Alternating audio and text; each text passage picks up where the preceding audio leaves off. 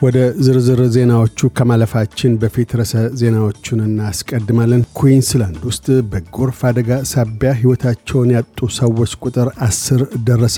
የኢትዮጵያ ኦርቶዶክስ ቤተ ክርስቲያን አራተኛው ፓትርያርክ ብፁዕ ወቅዱስ አቡነ መርቆሬዎስ ከዚህ ዓለም ተለዩ። የሚሉት ግንባር ቀደም ርዕሰ ዜናዎቻችን ናቸው። ብሪስበን ወደብ ላይ የተገኘውን የአንድ የ53 ዓመት ሰው አስከሬን ጨምሮ ኩዊንስላንድ ውስጥ በጎርፍ አደጋ ሕይወታቸው ያለፈ ሰዎች ቁጥር አስር ደርሷል። ሐሙስ ምሽት የብሪስበን ወንዝ 9.1 ሜትር ከፍ ያለ ሲሆን ማምሻውን 198 ሰዎች የእርዳታ ጥሪ ስልኮችን መጥተዋል። የኩዊንስላንድ ፕሪምየር አነስቴዥያ ፓለሼ በጎርፍ አደጋ ለተጋለጡ 5403 ሰዎች መርጃ የሚውል 2 ሚሊዮን ዶላርስ ወጪ መደረጉን የገለጡ ሲሆን 19000 ሰዎች ለገንዘብ እርዳታ አመልክተዋል። ፖሊስ በበኩሉ የጎርፍ አደጋውን በደረሰባቸው አካባቢዎች እየተካሄዱ ያሉ ስርቆቶች እንዲገቱ ያስጠነቀቀ ሲሆን እስካሁን ሰባት ሰዎችን በዝርፊያ ተግባር ዘብጥያ አውርዷል። በሌላም በኩል የኒው ሳውዝ ዌልስ የድንገተኛ አደጋ አገልግሎት ኮሚሽነር ካሊን ዮርክ ትናንት ማምሻውን ለጎርፍ አደጋ ተጋላጭ ከሆኑ 13 ቀዬዎች 700 የእርዳታ የስልክ ጥሪዎች የድንገተኛ አደጋ አገልግሎቱ የተቀበለ መሆኑን ገልጠዋል። የኒው ሳውዝ ዌልስ ፕሬምየር ዶሚኒክ ፔሮቴይም በበኩላቸው የጎርፍ አደጋው ካደረሳቸው ውድመቶች መልሶ ለመቋቋም መንገዱ ረጅም መሆኑን አሳስበዋል። የጎርፍ አደጋው ዳግም የአየር ንብረት ለውጥ ጉዳይ ወደ ብሔራዊ አጀንዳነት አምርቷል። ይህንኑ የኩዊንስላንድና ኒው ሳውዝ ዌልስ የጎርፍ አደጋ አስመልክተውም በኩዊንስላንድ ዩኒቨርሲቲ የምጣኔ ሀብት ፕሮፌሰር ጆን ኩጂን የዚህ አይነቱን ውድመት ቀድሞ ለመከላከል ተገቢ የአየር ንብረት ለውጥ እርምጃዎች ሊወሰዱ እንደሚገባ አሳስበዋል። የኢትዮጵያ ኦርቶዶክስ ተዋሕዶ ቤተ ክርስቲያን አራተኛው ፓትርያርክ ብፁዕ ወቅዱስ አቡነ መርቆሪዎስ ከዚህ ዓለም ተለዩ። ፓትርያርኩ ለህልፈተ ሕይወት የበቁት ትናንት ሐሙስ የካቲት 24 ምሽት ነው። አቡነ መርቆሪዎስ ከህልፈተ ሕይወታቸው በፊት በሕክምና እርዳታ ላይ ይገኙ ነበር። ብፁዕነታቸው ነሐሴ 29 1980 የኢትዮጵያ ኦርቶዶክስ ቤተ ክርስቲያን አራተኛ ፓትርያርክ ሆነው የተሰየሙ ሲሆን በ1983 ለስደት ተዳርገዋል። ከሁለት አስርት ዓመታት በላይ በኬንያና አሜሪካ የስደት መንፈሳዊ ግልጋሎት በኋላ ሐምሌ 25 2010 ወደ አገረ ኢትዮጵያ ተመልሰዋል። ፓትርያርኩን ከስደት ወደ አገረ ኢትዮጵያ ይዘዋቸው የተመለሱት ጠቅላይ ሚኒስትር አቢይ አህመድ ዛሬ አርብ የካቲት 25 ባስተላለፉት የሐዘን መግለጫ አራተኛው የኢትዮጵያ ኦርቶዶክስ ተዋሕዶ ቤተ ክርስቲያን ፓትርያርክ ብፁዕ አቡነ መርቆሪዎስ ማረፋቸውን በመስማቴ ጥልቅ ሐዘን ተሰምቶኛል። ተለያይተው የነበሩት ሁለቱ ሲኖዶሶች አንድ እንዲሆኑ ቅዱስነታቸው ወሳኙን ሚና መጫወታቸውን አስታውሳለሁ። ነገሮችን በአርምሞ እየተመለከቱ አገራችንን በጸሎት ያግዙ ነበር።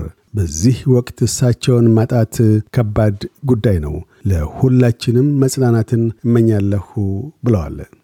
ይህ በእንዲህ እንዳለም የፓትርያርኩን ህልፈተ ሕይወት አስመልክቶ የኢትዮጵያ ኦርቶዶክስ ተዋሕዶ ቤተ ክርስቲያን የምስራቅ አውስትሬልያና ኒውዚላንድ አህጉረ ስብከት ዋና ሥራ አስኪያጅና በብሪስበን የቅዱስ ጊዮርጊስ ቤተ ክርስቲያን ዋና አስተዳዳሪ መላከ ፀሐይ መንግስቱ ኃይሉ አገረ ስብከቱ በብፁዕ አቡነ መርቆሪዎስ ረፍት የተሰማውን ጥልቅ ሐዘን አስመልክቶ ያወጣውን መግለጫ በተለይ ለኤስቤስ አማርኛ አደርሰዋል።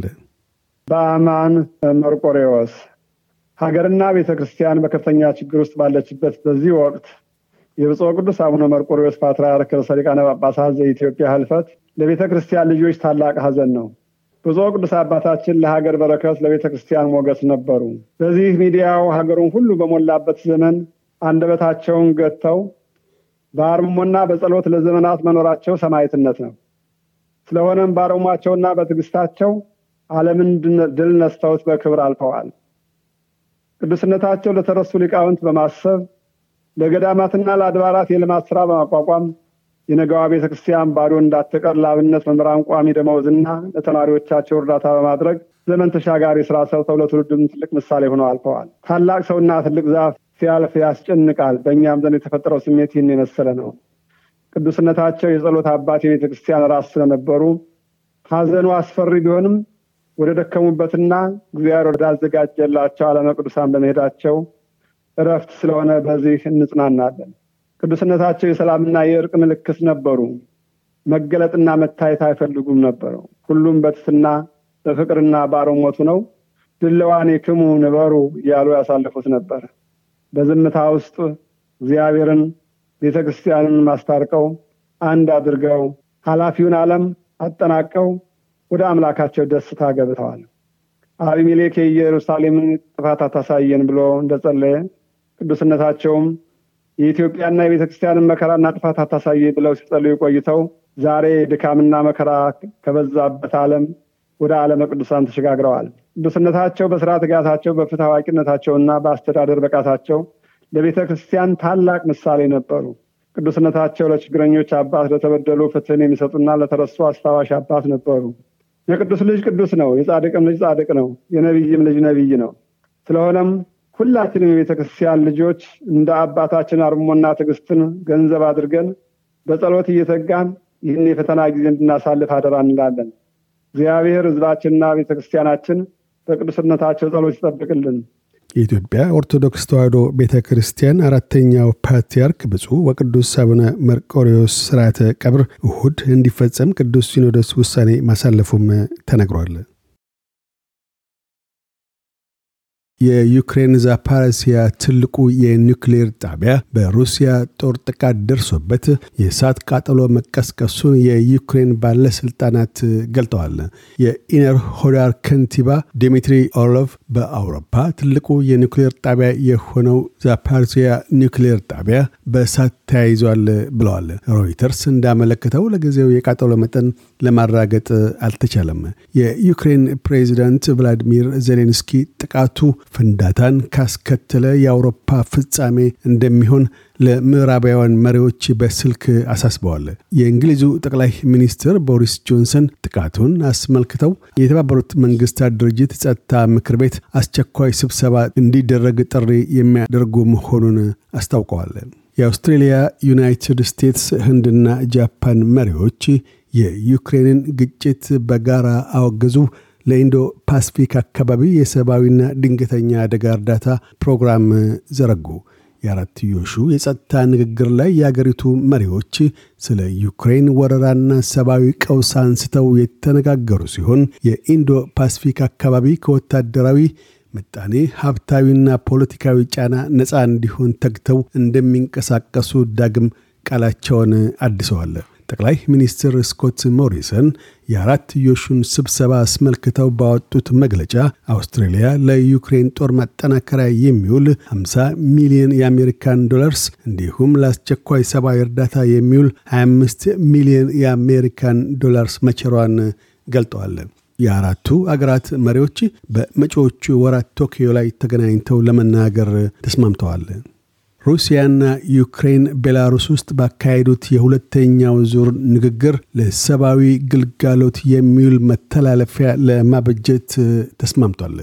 የዩክሬን ፕሬዝደንት አማካሪ ሚሃይሎ ፖዶሊያክ ንግግሩ ታስበው ከነበሩ ውጤቶች ላይ ባይደረስም በምግብ ሕክምናና ቀዬን ለቆ መውጣት በሚያስችሉ ጉዳዮች ላይ እንደተነጋገሩ ገልጠዋል። አቶ ፖድሊያክ ጊዜያዊ የተኩስ ማቆምን አስመልክተው ሲናገሩም ሁለቱ ተደራዳሪ ወገኖች ብርቱ ውጊያ በሚካሄድባቸው ስፍራዎች የሕክምናና ምግብ አቅርቦትን ማድረስ የሚቻልበትን ሁኔታ አካቶ ሰላማዊ ሰዎች ቀያቸውን ለቀው የሚወጡበት ሰብአዊ መተላለፊያ ማበጀት ላይ ከጋራ መግባባት ደርሰዋል።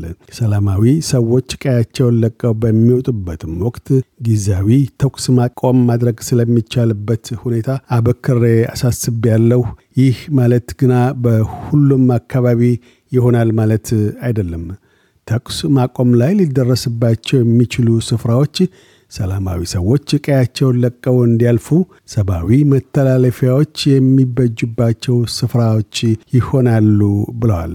አያይዘውም ሁለቱ ተደራዳሪ ወገኖች እንደገና ተገናኝተው የሶስተኛ ዙር ንግግር ለማድረግ መስማማታቸውን አስታውቀዋል። የሩሲያው ፕሬዚደንት ቭላዲሚር ፑቲን ልዩ ወታደራዊ ኃይላቸው ዩክሬን ውስጥ ውጤት እያስመዘገበ እንደሆነና በግጭቱ ሳቢያ ሕይወታቸው ላለፈ ወታደሮችም የተሰማቸውን ሐዘን በቴሌቪዥን ባደረጉት ንግግር ገልጠዋል። በንግግራቸው ወቅትም የምዕራቡ ዓለም መሪዎች ጦራቸው የአቅርቦት ችግሮች እንደገጠመውና ብርቱ ፍልሚያ በዩክሬን በኩል እንደደረሰበት ከገለጡበት ሁኔታ የተገላቢጦሹን ተናግረዋል። አቶ ፑቲን የሩሲያና ዩክሬን ሕዝብ አንድ ሊሆኑ እንደሚገባ በማንሳት የጦርነቱም አንዱ ምክንያት ይኸው መሆኑን አመላክተዋል። በሌላ በኩል የፈረንሳይ ፕሬዚደንት ኢማኑኤል ማክሮን ከሩሲያው ፕሬዚደንት ጋር በስልክ እንደተነጋገሩ ጠቅሰው አቶ ፑቲን ራሳቸውን እያታለሉና በዩክሬን ወረራም ስተት እየሰሩ ነው ሲሉ ተናግረዋል። አክለውም ፑቲን በዩክሬን ላይ የሰነዘሩት ጥቃት ሩሲያን ለረጅም ጊዜያት ሊያገላትና በማዕቀብ ስርም ሊያቆያት እንደሚችል አሳስበዋል። የአውስትሬልያ መንግስት በሩሲያ ወረራ ሳቢያ ለተፈናቀሉ ዩክሬናውያን መገልገያ የሚውሉ ከአንድ ሺህ በላይ ቪዛዎችን መደበ። የቪዛዎቹ ተጠቃሚ ዩክሬናውያን አውስትራሊያ ውስጥ ለ12 ወራት በቱሪስትነት መቆየት የሚያስችላቸው ሲሆን የሥራ መብቶችንና ሜዲኬርን የመጠቀም ዕድል ግና አያስገኝላቸውም። የማኅበረሰብ ድርጅቶች ወደ አውስትራሊያ የሚመጡ ዩክሬናውያን የሥራ መብቶችም እንዲኖራቸው ድምፃቸውን እያሰሙ ነው። ቪዛዎቹን ካገኙት ውስጥ አብዛኛዎቹ በዚህ ሳምንት መጨረሻ ነገ ቅዳሜ ማርች አምስትና እሁድ ማርች ስድስት አውስትሬሊያ ይገባሉ። የብሔራዊ ስደተኞች አማካሪ ቡድን ሊቀመንበር ዛብና ሳፋ አውስትሬሊያ ለዩክሬን ስደተኞች ያደረጋቸውን ፈጣን ምላሽ አድንቀው፣ ይሁንና ይህ አይነቱ የስደተኞች ቅበላ የተወሰኑትን መርጦ ሌሎቹን በማግለል መሆን እንደሌለበት አሳስበዋል። የአፍጋኒስታን ስደተኞች ተሟጋቾች ቡድንም በፊናው የአውስትሬሊያ መንግስት ለዩክሬን ብቻ ሳይሆን የታሊባን አገዛዝና ግጭት ሰለባ ለሆኑ ስደተኞችም ተጨማሪ ሰብአዊ ቪዛዎችን እንዲሰጥ ጠይቋል።